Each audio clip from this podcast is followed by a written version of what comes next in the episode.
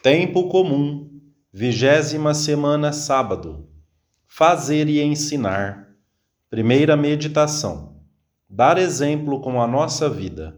Temos de mostrar com as nossas obras que Cristo vive.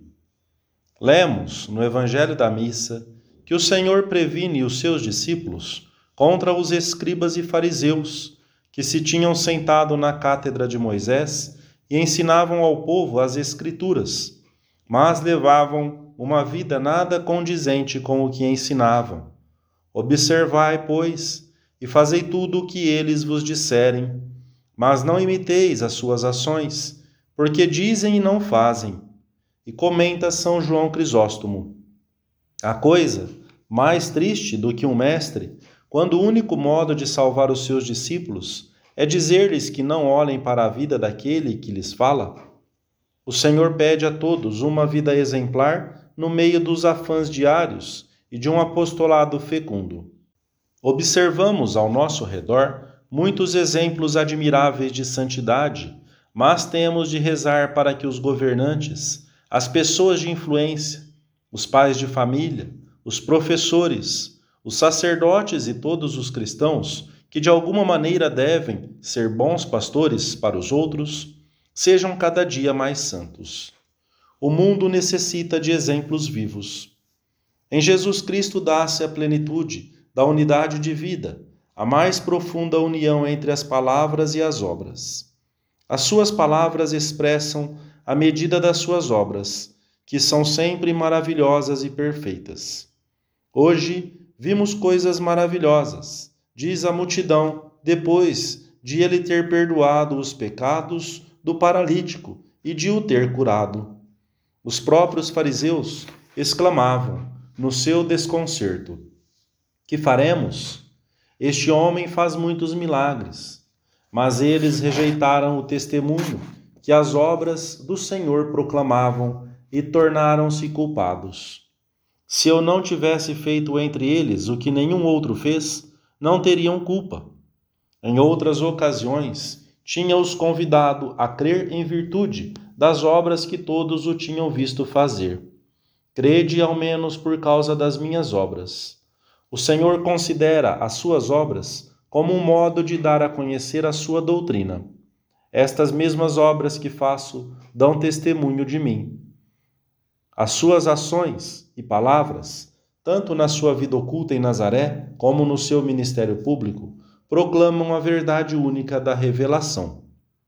É com as obras da nossa vida diária, praticadas com heroísmo, que temos de mostrar a todos que Cristo vive, a vocação de apóstolo, e todos nós a recebemos no momento em que fomos batizados. É a de dar testemunho, com obras e palavras, da vida e doutrina de Cristo. Vede como se amam, diziam os romanos dos primeiros cristãos. E as pessoas ficavam edificadas com essa conduta, e os atos dos apóstolos contam-nos que eles eram vistos com simpatia por todo o povo. E como consequência, o Senhor aumentava cada dia mais o número dos que se haviam de salvar. Muitos deram o supremo testemunho da fé que professavam mediante o martírio. E até esse extremo temos nós de estar dispostos a chegar, se o Senhor nos pede. O mártir, na sua aparente loucura, transformava-se para todos numa força poderosa que conduzia a Cristo.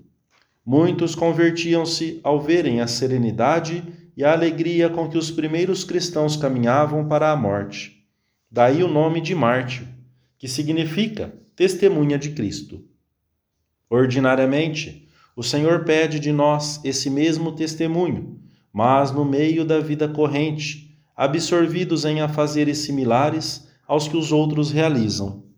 Temos que conduzir-nos de tal maneira que, ao ver-nos, os outros possam dizer: Este é cristão porque não odeia, porque sabe compreender, porque não é fanático, porque está acima dos instintos, porque é sacrificado, porque manifesta sentimentos de paz, porque ama. Temos que dar este testemunho da nossa fé com o garbo e o heroísmo radical dos primeiros mártires da era cristã. Segunda meditação. Jesus começou a fazer e a ensinar o testemunho das obras bem feitas e da caridade com todos. O amor pede obras. Coepit Jesus facere et docere. Jesus começou a fazer e a ensinar. Ele proclamou o reino do Pai, quer pelo testemunho da sua vida, quer pela força da sua palavra. Não se limitou a falar nem quis ser somente o mestre que ilumina com uma doutrina maravilhosa. Pelo contrário, coepit facere et docere. Jesus começou a fazer e depois a ensinar. Tu e eu temos que dar o testemunho do exemplo, porque não podemos levar uma dupla vida. Não podemos ensinar o que não praticamos. Por outras palavras, temos de ensinar aquilo que, pelo menos, lutamos por praticar. O Senhor, nos seus longos anos de trabalho em Nazaré, ensina-nos o valor redentor do trabalho e anima-nos a alcançar o maior prestígio possível dentro da nossa profissão ou estudo. Pede-nos um trabalho bem acabado, intenso, ordenado, sempre pontual e que tenha essas características por ser executado na Sua presença. Devemos imitá-lo principalmente na forma de tratar a todos.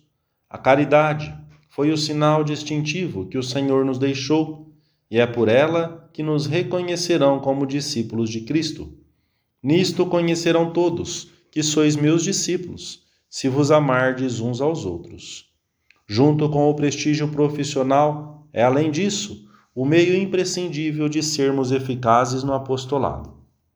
Devemos também refletir a sua doutrina no modo sobrenatural com que procuramos enfrentar a doença que se apresenta quando menos a esperávamos, nas situações de aperto econômico, se o Senhor o permite no modo de nos distrairmos e na alegria habitual, mesmo que nos custe muito sorrir. Cristo será o maior motivo do cristão para estar sempre alegre. E essa alegria, fruto da paz da alma, será um sinal convincente de que Cristo vive.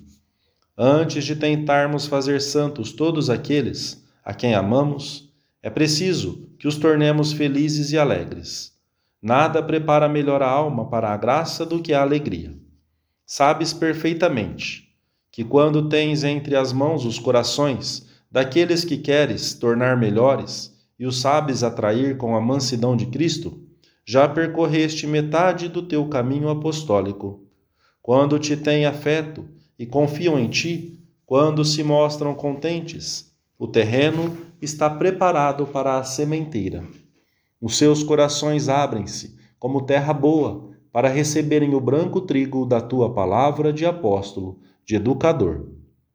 Nunca percamos de vista que o Senhor prometeu a sua eficácia às caras alegres, aos modos afáveis e cordiais, a palavra clara e persuasiva que dirige e forma sem magoar. Bem-aventurados os mansos, porque possuirão a terra. Não devemos esquecer nunca que somos homens que tratam com outros homens mesmo quando queremos fazer bem às almas. Não somos anjos. E por isso a nossa fisionomia, nosso sorriso, os nossos modos são elementos que condicionam a eficácia do nosso apostolado. O bom exemplo, consequência de uma autêntica vida de fé, sempre arrasta. Não se trata de dar testemunho de nós mesmos, mas do Senhor.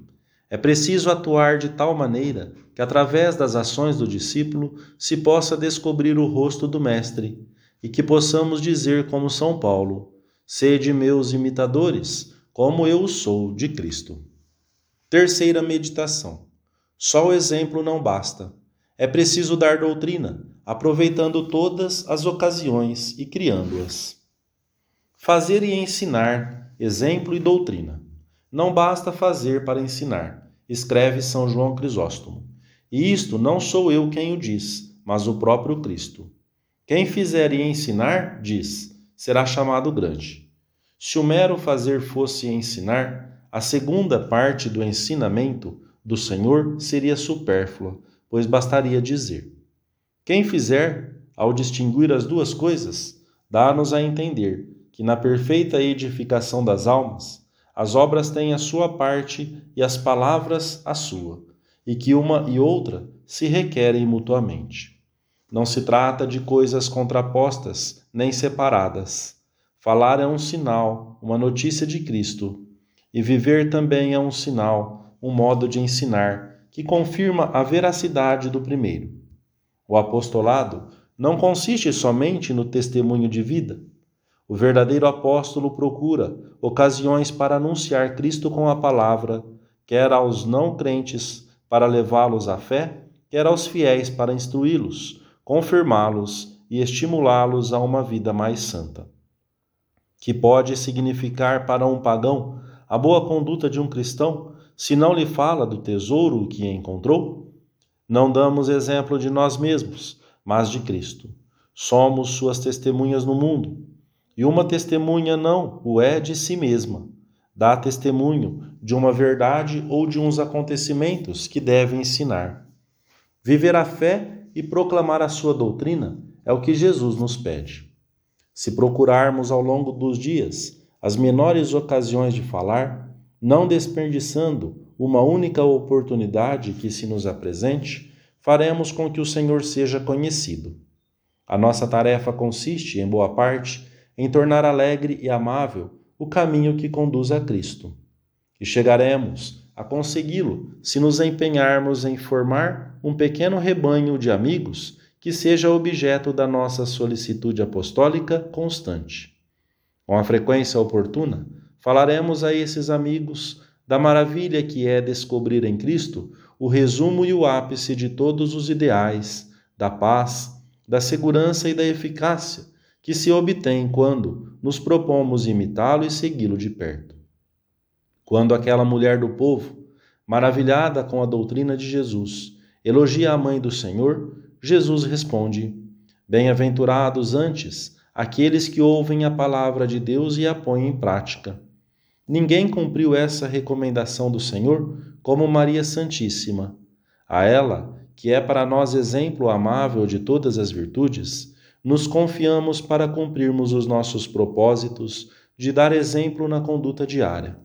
E confiamos-lhe também a nossa decisão de falar simples e destemidamente de Deus aos nossos amigos, como ela falou ao dirigir-se aos servos das bodas de Caná. Fazei o que ele vos disser, porque é isso, em última análise, o que temos de acabar por dizer, de uma maneira ou de outra, passo a passo, aos nossos colegas e amigos. Amém.